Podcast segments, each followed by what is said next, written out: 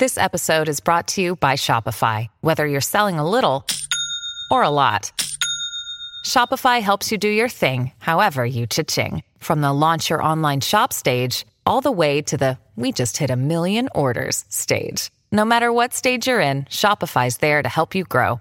Sign up for a $1 per month trial period at shopify.com slash special offer, all lowercase.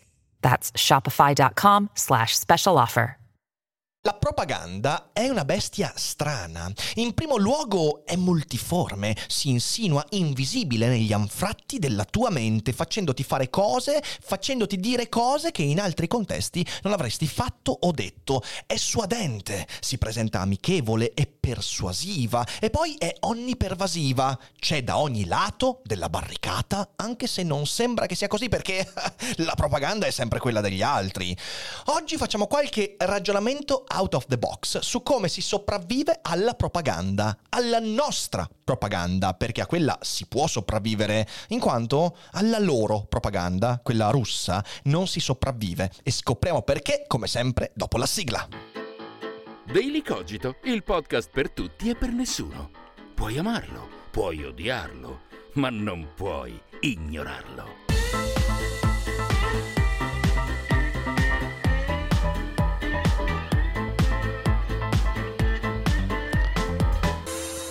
Propaganda. Fa un po' ridere che oggigiorno per sembrare intellettuali basta dire in televisione, su YouTube, in un podcast che, beh, ma la propaganda c'è da entrambe le parti. Do, certo, scoperta dell'acqua calda, complimenti, perché nessuno ha mai fatto questo ragionamento, nessuno ha mai capito che la propaganda c'è ovunque, sempre. Certo che esiste, certo che è onnipervasiva, certo che c'è sempre.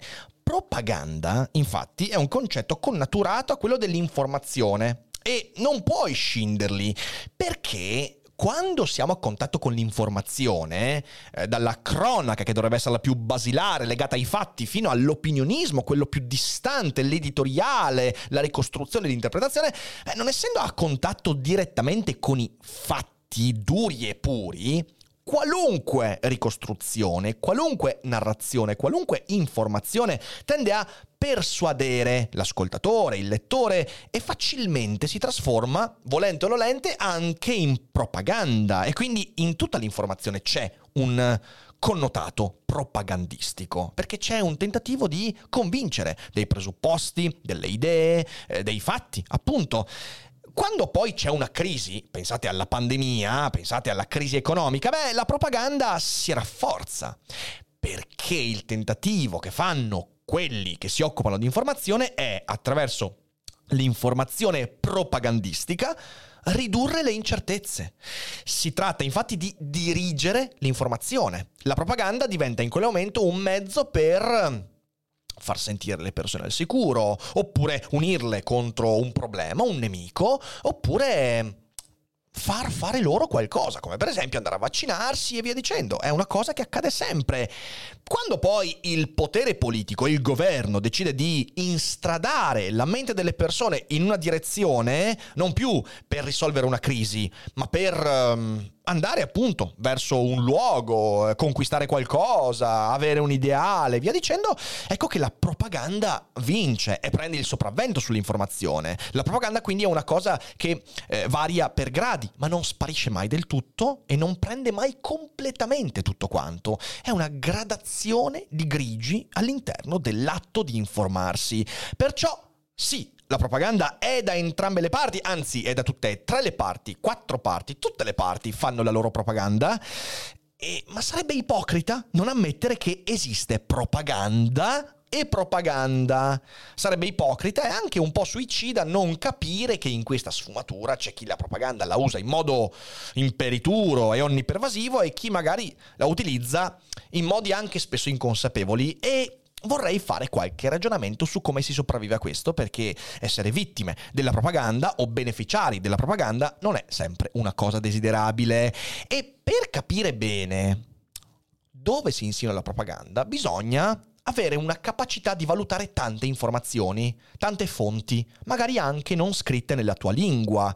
E quindi è bene conoscere lingue straniere, eh, il francese, il tedesco, ma anche e soprattutto l'inglese. E allora, ecco lo sponsor di quest'oggi. Attenzione, sponsor, non propaganda. Cambly. Cambly è un'applicazione fantastica, ormai partner di Daily Cogito da molto tempo, storico partner che ti permette di fare una cosa molto importante legata a quello di cui stiamo discutendo, cioè informarti meglio. Sapete, quando vuoi confrontare delle fonti, quando vuoi capire se un'informazione scientifica è corretta o meno, quando vuoi avere maggior consapevolezza di qualcosa di cui ti sei convinto, sapere la lingua con cui la scienza parla e con cui il mondo interscambia la maggior parte di informazioni è abbastanza importante, quindi sapere l'inglese è una cosa fondamentale in un'Italia dove l'inglese purtroppo si sa troppo poco. E allora Cambly ti permette di fare questo, migliorare il tuo inglese, impararlo dal livello zero anche a livello professionale direttamente dallo smartphone o dal browser internet. Come? Bene, l'unico modo in cui sia utile imparare una lingua attraverso il web, perché il modo migliore è sempre quello di andare in un paese dove si parla e parlarla per mesi.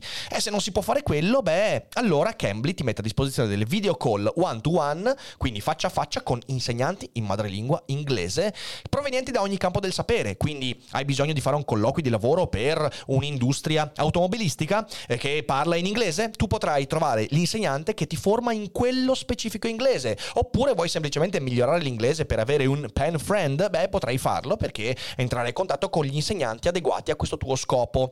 Oltre Oltre a tutto questo, Cambly ti permette di salvare le video call direttamente sullo smartphone e quindi riguardarle, riascoltarle e migliorarti. Se utilizzate il codice sconto che trovate in descrizione oppure in chat scrivendo punto esclamativo Cambly, potrete avere accesso prima di tutto a 10 minuti gratis di lezione che non si possono non usare, cioè chi non usa 10 minuti gratis di lezione cosa ci sta qua a fare? Andate a provarlo, non, non, c'è nessun motivo per non provarlo. E se questa cosa vi convincerà della bontà dell'applicazione, potrete avere accesso al secondo vantaggio, uno sconto del 50% sul piano annuale per Cambly, il che significa che voi potrete formarvi per un anno su Cambly con insegnanti in madrelingua inglese a 5 euro a lezione, che è veramente niente, e fra un anno guarderete indietro e direte per fortuna ho ascoltato Rick Tufer. Quindi grazie Cambly, grazie a tutti voi, ricordo anche che utilizzare i nostri sponsor non va soltanto a vostro vantaggio, ma è anche un ottimo modo per sostenere la nostra trasmissione. E adesso torniamo alla vera propaganda. Come si sopravvive alla propaganda di Putin in Russia? Io non ne ho idea. Non ne ho idea perché io vivo in una situazione completamente diversa. La propaganda putinista rispetto alla propaganda che viviamo qui a proporzioni ben diverse. E questa mattina su Feed, perché sì, Feed è ricominciato, Feed è la nostra trasmissione di approfondimento in ambito scientifico, politico, in cui leggiamo articoli totalmente in blind run. Le blind run degli articoli le facciamo su Feed e quindi leggiamo, commentiamo articoli di qualsiasi genere. È una figata, siamo in live ogni giorno alle 12 su Twitch, dal lunedì al venerdì, e poi il giorno seguente finisce anche in podcast su Spotify, Amazon Music, Apple Podcast. Dateci un ascolto, non ve ne pentirete. Dicevo, abbiamo fatto proprio stamattina una puntata su feed in cui abbiamo letto un articolo del New Yorker che ha spiegato in maniera molto dettagliata alcuni funzionamenti della propaganda, della macchina della propaganda di Putin. Per esempio, in Russia tutti i media sono di Stato, dai giornali alle televisioni, alla radio, tutto quanto è di Stato, è nazionalizzato. Questo è perché nel 2000, eh, dal 2000 al 2004, Putin ha invertito il processo attuato da Boris Yeltsin, eh, in cui dopo la caduta del muro Yeltsin aveva privatizzato le televisioni, i giornali e tutto quanto. E Putin ha detto, sai che no, no, no, le nazionalizziamo tutte, quindi adesso non c'è più un mezzo di informazione indipendente dal governo. A maggior ragione se, come detto in un'intervista proprio del New Yorker, eh, uno dei principali giornalisti e produttori di queste televisioni di Stato fa questo ragionamento. Lui dice eh, la nostra TV è di Stato, l'informazione di Stato, lo Stato è una repubblica, repubblica, presidenziale, quindi noi non critichiamo il presidente, che è una cosa che proprio ha detto, virgolettato, che è una cosa interessante. I giornalisti in Russia sono in riunione cinque volte a settimana con membri e eh, esponenti del Cremlino per capire cosa si dice e cosa non si dice. Sono delle riunioni e ci sono testimoni giornalisti che ci lavoravano e dopo lunga fatica sono riusciti a dimettersi e a fare un altro lavoro e adesso lo dicono, cinque volte a settimana i giornalisti devono confrontarsi con con, eh, con burocrati del Cremlino. Ci sono parole proibite, per esempio nell'ambito dell'Ucraina non si può parlare di governo ucraino, bisogna parlare di giunta, eh, ovviamente non si può parlare di guerra ma di operazione speciale, tutte queste cose, cose qua e parole promosse invece, parole che fanno parte del vocabolario. E poi le fake news a tappeto, ripetute su ogni televisione, su ogni mezzo, sempre. E l'informazione generalista, quella legata per esempio a mh, sapere scientifico e via dicendo, sono tutte eliminate in questo momento storico. Si parla solo dell'operazione speciale in Ucraina. Insomma, non c'è nessuna pluralità e non c'è di conseguenza nessuna dissidenza perché quando non c'è pluralità tu non puoi sviluppare quel pensiero critico che ti porta a dire no, io da questa roba mi distanzio perché ho una fonte alternativa, non ci sono le fonti alternative. Ed è per questo che io non saprei veramente come sottrarmici, perché sono un povero 35enne italiano cresciuto in un contesto dove tutto ciò è impensabile, è impensabile perché perché noi ci basiamo sul pluralismo dell'informazione. Ma poi, poi ci arriviamo, eh. Io credo io credo di poterlo dire questo, uno può anche essere il più anti-occidentale del mondo, ma non può evitare di accorgersi che le cose qui sono ben diverse, per quanto uno possa criticare il giornalismo, la televisione, eh, certamente, però non si può dire che siano propagande sullo stesso livello. È proprio palese che non è così e basta leggere un po' di testimonianze per capire che veramente le cose vanno in direzione diversa. Ma detto questo, quando si parla di propaganda, a me pare anzi che in Italia ci sia un segno spesso inverso a quello che potremmo aspettarci. L'Italia, paese dell'Unione Europea, della Nato, blocco occidentale e via dicendo, in cui in realtà la gran parte delle televisioni, degli articoli danno un sacco di spazio a personaggi che manifestano un forte o più velato anti-americanismo, eh, in cui esponenti dell'anti-europeismo, dagli Italexit ai 5 Stelle di eh, vecchia, di, della vecchia guardia e tutto quanto, insomma, hanno uno spazio enorme, eh, in cui le informazioni scientifiche spesso vengono messe a confronto con dei fuffaroli da Red Ronnie a tutti questi qua. A me sembra che se c'è una propaganda, se in Italia, allora mettiamola così, se in Italia c'è una propaganda pro Stati Uniti, mi sembra che sia stata data in mano a dei rincoglioniti perché stanno fallendo da ogni punto di vista. Invece se proprio c'è una propaganda mi pare che sia dall'altro lato, ma, ma, ed è questo importante, è appunto una mia percezione dovuta al fatto che sono naturalmente portato ad accorgermi di ciò che contrasta le mie credenze. Perché certo, l'idea che gli Stati Uniti siano preferibili alla Russia è un, un, presupposto da cui parto, su cui io posso mettere un sacco di argomentazioni, ma poi è una mia credenza. Potrei persino sbagliarmi. Magari se ci conquista la Russia, oh, viviamo tutti un'epoca d'oro incredibile. Che cazzo ne so, magari veramente l'angelo della nostra nazione diventa il, il, il, il portavoce di, nuo- di un nuovo rinascimento. Però ovviamente io ho delle credenze, come tutti voi, e mi accorgo più facilmente delle cose che contrastano le mie credenze che non quelle che mi danno ragione.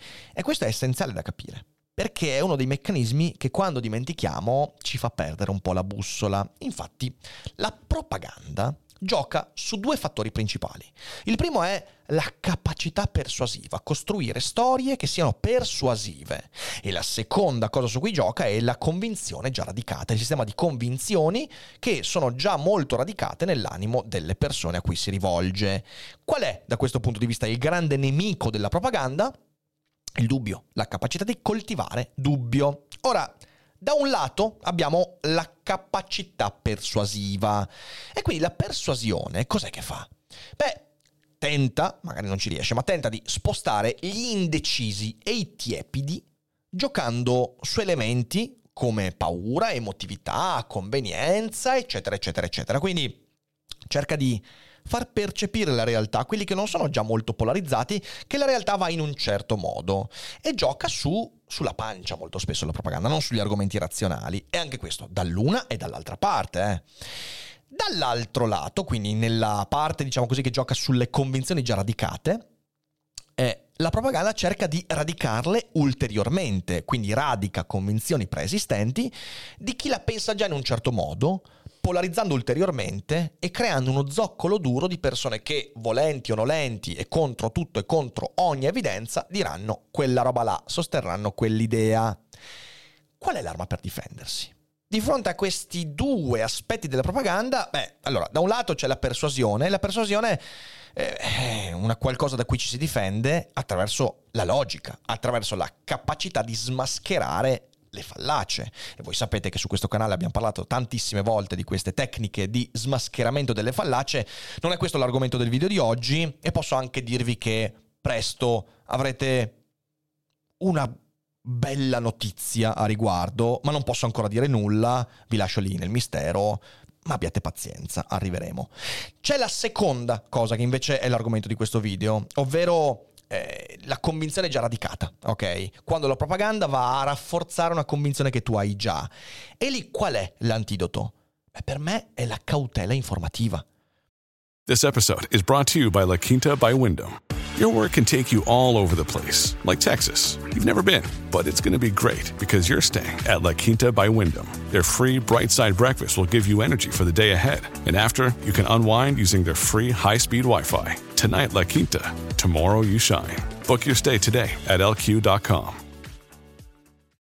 E la cautela informativa è l'arma fondamentale che dovrebbe utilizzare qualunque creatura dotata di cervello.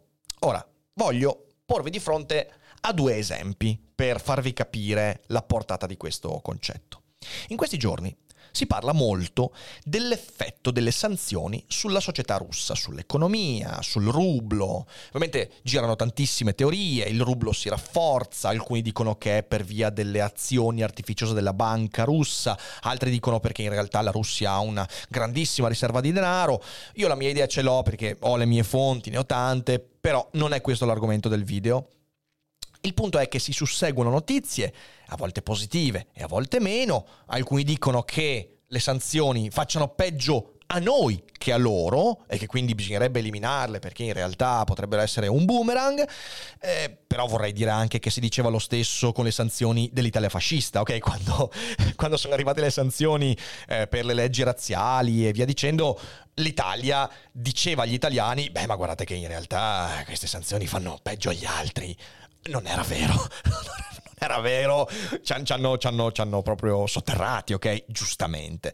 Eh, però anche questo è un altro discorso. Ecco, secondo me questo delle sanzioni russe l'ho scelto come argomento perché è l'ambito perfetto in cui vedere in moto la propaganda, ok? Quando si parla delle sanzioni, in Russia la propaganda va verso i russi, e verso i russi dice guardate che cattivo l'Occidente, guardate l'Occidente che nonostante le nostre azioni bellissime, le nostre azioni eh, guidate dallo spirito del mondo, guidate dall'angelo russo e via dicendo, eh, guardate che, che roba succede, ci stanno massacrando questi malvagi occidentali che ci mettono alla fame e via dicendo. Verso gli europei invece, perché sì, la propaganda russa arriva anche di qua, dice ma guardate che state peggio voi, guardate che vi fa male per il gas, vi fa male per il carburante, vi fa male per il riscaldamento, vi fa male per queste cose qua e guardate che, che cioè, finite male, finite male, abbiamo più bisogno, avete più bisogno voi di noi che noi di voi. Ok, questa è la propaganda russa che arriva in Europa. In Europa c'è una propaganda, ok? C'è la propaganda rivolta verso i cittadini europei e qual è questa propaganda? È quella che ci dice gli effetti si vedono, si vedono, sono dappertutto, ok? Si vedono nell'economia russa, si vede eh, nel, eh, nel, calo dei consensi di Putin, si vede eh, nei russi che sono scontenti ed è propaganda perché tantissime delle cose che vengono dette eh, non, non, sono, non, non, posso entrare in contatto, non posso verificarle. L'unica cosa che posso fare, e poi ci arriviamo, è confrontare tante fonti. E la propaganda europea per i russi dice Niente, perché non ci arriva. Eh, ok, cioè la nostra, la nostra, propaganda ai russi non arriva ai russi in Russia, perché eh, diciamo così che i mezzi di informazione sono discretamente controllati. Anche questo è uno squilibrio di cui ogni tanto dovremmo ricordarci. Ecco, allora capita una cosa. Con questo, con questo frame eh, mentale mi capita una cosa. Mi arriva fra le mani, qualche giorno fa, un articolo di quattro ruote, quella magazine seguito da chi vuole notizie su motori, automobili e via dicendo. Quattro ruote in cui si parla delle sanzioni. Le sanzioni eh, combinate dall'Occidente alla Russia che costringono la Russia a rimettere in commercio automobili del 1985. Automobili che sono superatissime da ogni punto di vista, soprattutto meccanico. Sono automobili che non hanno criteri di sicurezza adeguati, non hanno l'airbag, non hanno l'ABS, hanno le emissioni di polveri sottili a 1000, quindi non hanno la marmita catalitica, non hanno un cazzo di questo, non hanno certo l'Euro 5, niente di tutto questo, ok? E e questo è colpa, o meglio, merito del blocco delle componenti, cioè le componenti che la, l'industria automobilistica russa usava per fare le macchine in Russia arrivavano dall'Occidente. Questa è anche una logica conseguenza, se ci pensate, le industrie automobilistiche occidentali, da Volkswagen a BMW, si sono tutte ritirate dalla Russia, ok? E quando sono ritirate non è che hanno lasciato là tutto quanto, sono ritirate e basta. Quindi mancano i componenti, la Russia dice sai cosa? Vabbè, torniamo a costruire le macchine come si faceva 40 anni fa. Ecco, distinto, io do credito alla notizia. Perché io distinto do credito alla notizia? Perché dice cose che confermano la mia visione del mondo. O meglio, confermano anche le mie speranze. Perché io spero e voglio che le sanzioni funzionino. Io voglio che questa guerra venga risolta non perché la Nato decide di entrare in guerra, non perché la guerra continua a fare morti civili. Spero che questa guerra finisca perché l'opinione pubblica russa e l'economia russa crollano in modo perentorio a causa delle sanzioni. Questa è la mia speranza massima. Ok, io vorrei tanto che fosse così, poi non so se succederà. La mia speranza è questa. Ecco, l'articolo di quattro ruote fa l'occhiolino a questa mia idea e mi dice, guarda che hai ragione. Poi però mi fermo mi fermo un secondo, faccio un bel respiro, il respiro dei filosofi, e penso, in primo luogo, che la propaganda c'è anche qui. E questa cosa me la ripeto sempre. La propaganda c'è anche qui. E in secondo luogo mi chiedo, ma chi cazzo ha mai letto quattro ruote nella mia vita? mai... Quando andavo dal parrucchiere, se c'era il quattro ruote, sicuramente lo scambiavo e guardavo qualcos'altro. Ok, guardavo mm, roba meno interessante forse, ma che era più in linea con i miei interessi. Io di macchine non capisco un cazzo, quindi mi chiedo ma perché sto dando credito a quattro ruote? Non so nulla di questa rivista. A quel punto, perciò, metto in atto alcuni stratagemmi. In primo luogo, verifico l'articolo. Com'è scritto l'articolo? Ve lo metto in descrizione. Com'è scritto l'articolo? l'articolo è scritto in italiano comprensibile e decente, non ha certo degli stilemi particolarmente eccitanti, però mm, è scritto senza onta e senza onore. È cortino l'articolo, quindi già questo mi fa un po' stridere. Un articolo troppo corto su un tema così complesso, nella migliore delle ipotesi è una grande semplificazione, nella peggiore potrebbe essere una storia inventata. Quindi storco un po' il naso. Dopodiché il resto mi sembra che l'articolo non, non pecchi di incoerenze, di lapislazzuli e voli pindarici, quindi gli diamo una minima sufficienza. Secondo elemento, verifico la presenza delle fonti nell'articolo e mi accorgo che ci sono alcune fonti. Il problema è che sono tutte fonti... Eh, di quattro ruote. Questa cosa non va bene, non è bene. Questa cosa vale per ogni aspetto, per ogni articolo che leggiamo. Eh un articolo acquisisce valore più è alto il numero delle fonti che rimandano al di fuori di quell'articolo, di quel sito, di quel giornale, perché altrimenti si rischia un'autoreferenzialità. E ovviamente si rischia il paradosso di Borges, cioè io creo storie che rimandano tutte ad altre storie inventate in maniera da costruire una storia grande, molto coerente, però completamente inventata. Non è il caso. E questo è un punto assolutamente negativo. Allora faccio lo sforzo in più. Lo sforzo in più è quello di prendere e cercare la notizia in altre fonti. Verifico la notizia e mi accorgo che cercando eh, Russia, automobile industry, e cercando um, components, problems, Russia e via dicendo, cercando anche vari, i vari marchi di automobili in Russia e ho fatto una serie di ricerche, ci ho messo, ci ho messo un'oretta ho raccolto una serie di fonti che mi dimostrano come molti giornali, molte testate, anche specializzate, riportano quella notizia. Ho trovato siti tedeschi che parlano di un po' il quattro ruote tedesco, riporta quella notizia. Ho trovato la CNBC, ho trovato una serie di fonti eh, che mi dicono senza pormi il sospetto che siano fonti necessariamente filo occidentali, sono fonti occidentali ma non vedo perché un, un sito di automobili tedesco dovrebbe effettivamente fare quella cosa, insomma c'è un pluralismo di fonti che mi fa dire ok credo che Quattro Ruote non mi abbia raccontato una balla, conclusione condivido la notizia. Con cautela, potrei sempre essermi sbagliato, però ho fatto questo atto di distanziamento dalla mia convinzione. Ho preso e mi sono detto, no, non cadere vittima di una propaganda. E ho fatto questa verifica. E questo è un buon metodo per non cadere preda di propagandacce di ogni genere. Faccio un controesempio. Si parla molto, sempre in questi giorni, della capacina- capacità tecnologica della Russia contro il dominio tecnologico statunitense. Ecco allora che in questi giorni ha cominciato a ricicciare fuori, è successo anche questa mattina, ma è successo anche negli altri giorni, una storiella, una storiella che magari uno che legge così dice, ah, visto. Allora la storiella è quella della matita nello spazio. Cos'è questa storiella? Allora, si sviluppa questa storia secondo cui eh, quando negli anni 60-70 c'era la corsa, anzi anni 60 c'era la corsa allo spazio eh, che vedeva contrapposte l'Unione Sovietica e gli Stati Uniti, voi sapete che insomma gli Stati Uniti eh, a parte un inizio lento, però poi hanno più o meno dominato ogni fase della corsa allo spazio fino ad arrivare alla Luna, eh, prima dei russi e tutto quello che ne è conseguito. Benissimo. Però ciccia fuori questa storiella. La storia è che gli Stati Uniti non sapevano come gestire l'inchiostro nello spazio, non sapevano come gestire le penne, la scrittura, perché l'inchiostro a gravità zero fa un casino.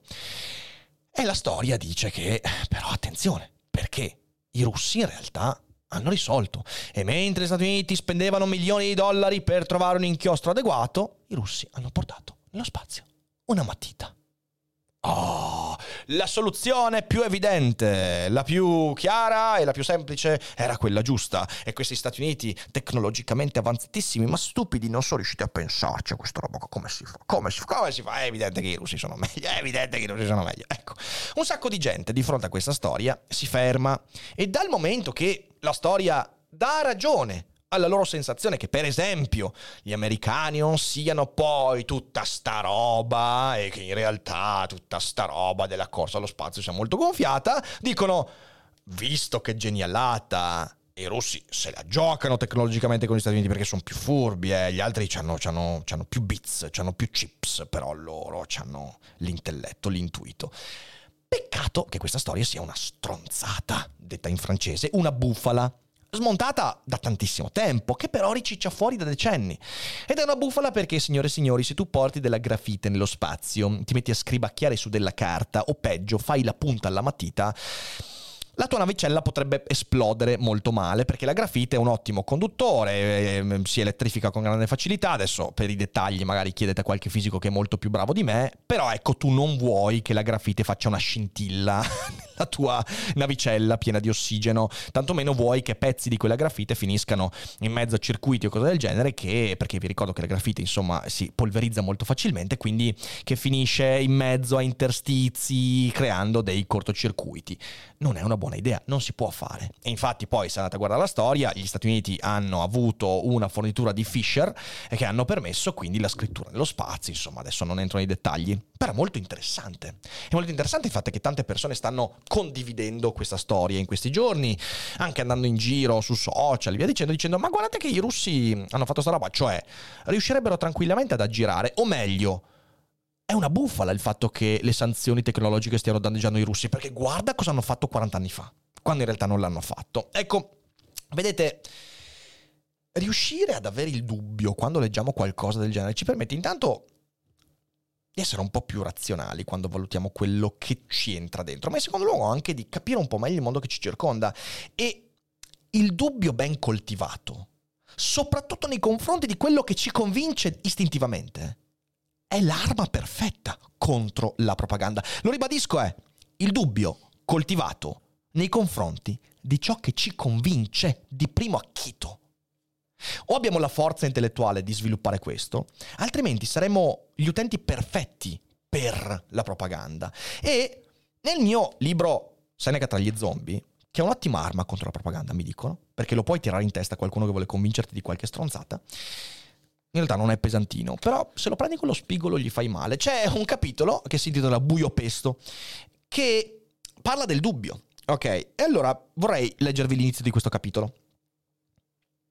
In un mondo di certezze incrollabili, ammettere di brancolare nel buio è rivoluzionario. E noi, signore e signori, ci brancoliamo e come? Solo che stiamo pian piano dimenticando o fingendo di dimenticare che la conoscenza è un continuo balzo nel buio che, facendo uso consapevole dei pochi lumi a disposizione, tenta di evitare le trappole dell'esistenza. Non importa quanto siamo intelligenti, colti, preparati, carismatici, ammirati, anche il più elevato degli individui non ha la più pallida idea di quello che accadrà domani della natura dei nostri malanni e delle nostre felicità, della profondità dei nostri desideri e delle nostre angosce. Nessuno ha la chiave definitiva per irretire, una volta per tutte, i problemi illimitati che concernono l'ignoto, perché entità limitate come noi possono arrivare solo fino a un certo punto. Ecco perché ci siamo circondati così drammaticamente di sacerdoti di certezze e propagandisti, aggiungo, dall'una e dall'altra parte per i 45 secondi di tv in cui sciorinano con tragica sicumera le incrollabili visioni intorno a problemi di cui spesso non sanno nulla. Detestiamo la nostra limitatezza e vogliamo considerarci sconfinati quanto l'ignoto che ci angoscia. Pensiamo che sia il mondo a doversi misurare con noi, che sia la realtà a dover stare all'altezza delle nostre fantasie. Ma non è così. I limiti della nostra esistenza non diventano valicabili semplicemente perché la nostra immagine viene proiettata in mondovisione, anzi, sembra quasi che all'amplificarsi delle nostre trasmissioni l'animo si restringa. Eppure il lavoro del dubitatore è necessario oggi più che mai. Quindi dubitare non è una roba che devi fare perché, ah, guarda quanto sono figo, sono un eretico dubitatore, sono uno scettico, non è quello, non è quello, è che è proprio un atto di sopravvivenza. Dubitare, allenarsi al dubbio ti permette di essere meno pro prono a venire irretito dalle storie.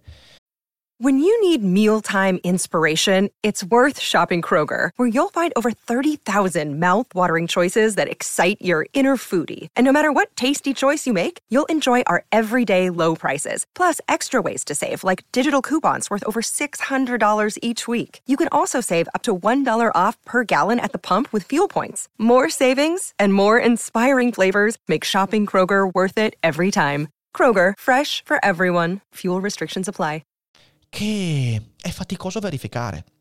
Allenarsi mentalmente almeno alla verifica di quel che leggiamo è essenziale. Allora, abituarsi a questo è ovviamente il livello 1 di qualsiasi consapevolezza. Leggo qualcosa che mi convinca o non mi convinca, faccio una verifica, cioè certo, cerco qualche fonte alternativa, cerco qualche fonte per incrociare i dati, le versioni e dopo un po' mi faccio la mia idea. Il livello 2 è essere ancora più rigorosi nei confronti di ciò che ti convince. Noi facciamo il contrario. Di solito, se leggiamo qualcosa che non ci convince, siamo propensi o a non crederci oppure a verificare perché vogliamo qualcuno che smentisce quella roba. Quando leggiamo qualcosa che ci convince, ci basta aver letto quello. E questo è proprio la strada per la propaganda e la stupidità, vorrei dire. Eh, esatto. Ovviamente, e questo è importante dirlo, ovviamente, alleato del dubbio è il pluralismo che la propaganda russa usa contro di noi, perché il nostro pluralismo è talmente vasto che finisce Lavrov in televisione e viene ringraziato per il tempo dato, che Orsini ha continuamente spazio in tv, nonostante dica cose assurde, completamente inaccettabili. Il pluralismo lo stiamo usando molto spesso come arma contro di noi e lasciamo che gli altri lo usino contro di noi, gli altri che di pluralismo non sanno neanche come è fatta l'ombra. Ricordiamocela questa cosa qua, non per eliminare il nostro pluralismo, pluralismo, che di nuovo è l'unico vero alleato del dubbio. Io posso dubitare se ho tante versioni alternative e se uso il cervello poi per confrontarle come si deve. E saper confrontare le fonti e le versioni non nel tentativo di farsi dare ragione, ma di capire sul serio. È l'unica strada che possiamo seguire. La propaganda non vuole umani dubbiosi, non sopporta gli umani dubbiosi. Ora, cerchiamo di capire questo. Se tu sei dubbioso della propaganda a Mosca, è probabile che finirai in galera, o forse peggio, soprattutto se sei un giornalista dubbioso, soprattutto se sei uno con una visibilità. O ti tocca scappare o finisci male. Se sei dubbioso qui da noi sulla propaganda, hai una montagna di spazio. Hai tantissimo spazio per dire quello che pensi, trovare il modo per dirlo e persino crearti un gruppetto di persone che appassionate a quello che dici inizieranno a seguire le tue idee, che siano quelle giuste, quelle sbagliate, quelle storte, quelle dritte, non lo so, non ne abbiamo idea. Il punto è, cerchiamo di pensare al fatto che c'è propaganda e propaganda e qui dobbiamo tenerci stretto il nostro pluralismo, senza il quale il dubbio diventa veramente un salto nel vuoto. Qui possiamo dubitare senza saltare nel vuoto. E questo mi fa dire che nella sfumatura delle propagande a noi ci sta andando un po' meglio. Poi, quale propaganda vincerà? Questo non ve lo so dire, sicuramente ci sono in gioco tante cose delicate, però credo che queste cose debbano incontrare la nostra consapevolezza. Allora volevo fare questo video per dirvi qual è secondo me l'atteggiamento per sopravvivere alla nostra propaganda, che è quella a cui possiamo sopravvivere. All'altra invece no. Però se volete la controprova andate a Mosca e provate a fare i dissidenti. Ne riparliamo quando tornate, se tornate. E detto questo direi che ci siamo, quindi spero che questa puntata sia stata mm, importante perché ci tenevo a fare questo discorso. Eh, per tutto il resto, insomma, dubitate anche di quello che dico io e andate a cercarvi un po' di fonti e ascoltate voci che contrastano con quello che io penso. E poi fatevi la vostra idea, però non sulla base di quello che pensate già provate veramente a confrontare le parole e a chiedervi ma qual è la versione che mi sembra più in linea con un'idea di realtà e non con le fantasie di cui potrei autoconvincermi ogni giorno. E questo è quello che cerca di fare Daily Cogito contro la zombificazione. In descrizione c'è il mio libro, leggetevelo, mi raccomando, e poi se l'avete letto lasciatemi una bella recensione su Amazon e c'è anche il link al nostro sito per tutti gli eventi futuri e io vi ringrazio, condividete la puntata, fate i bravi e non dimenticate che non è tutto noia ciò che pensa.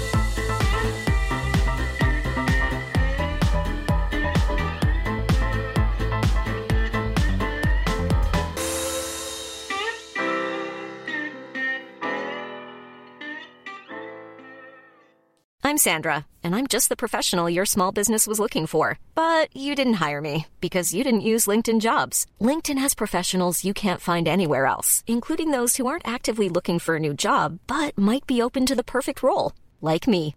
In a given month, over 70% of LinkedIn users don't visit other leading job sites. So if you're not looking on LinkedIn, you'll miss out on great candidates like Sandra. Start hiring professionals like a professional. Post your free job on linkedin.com/people today.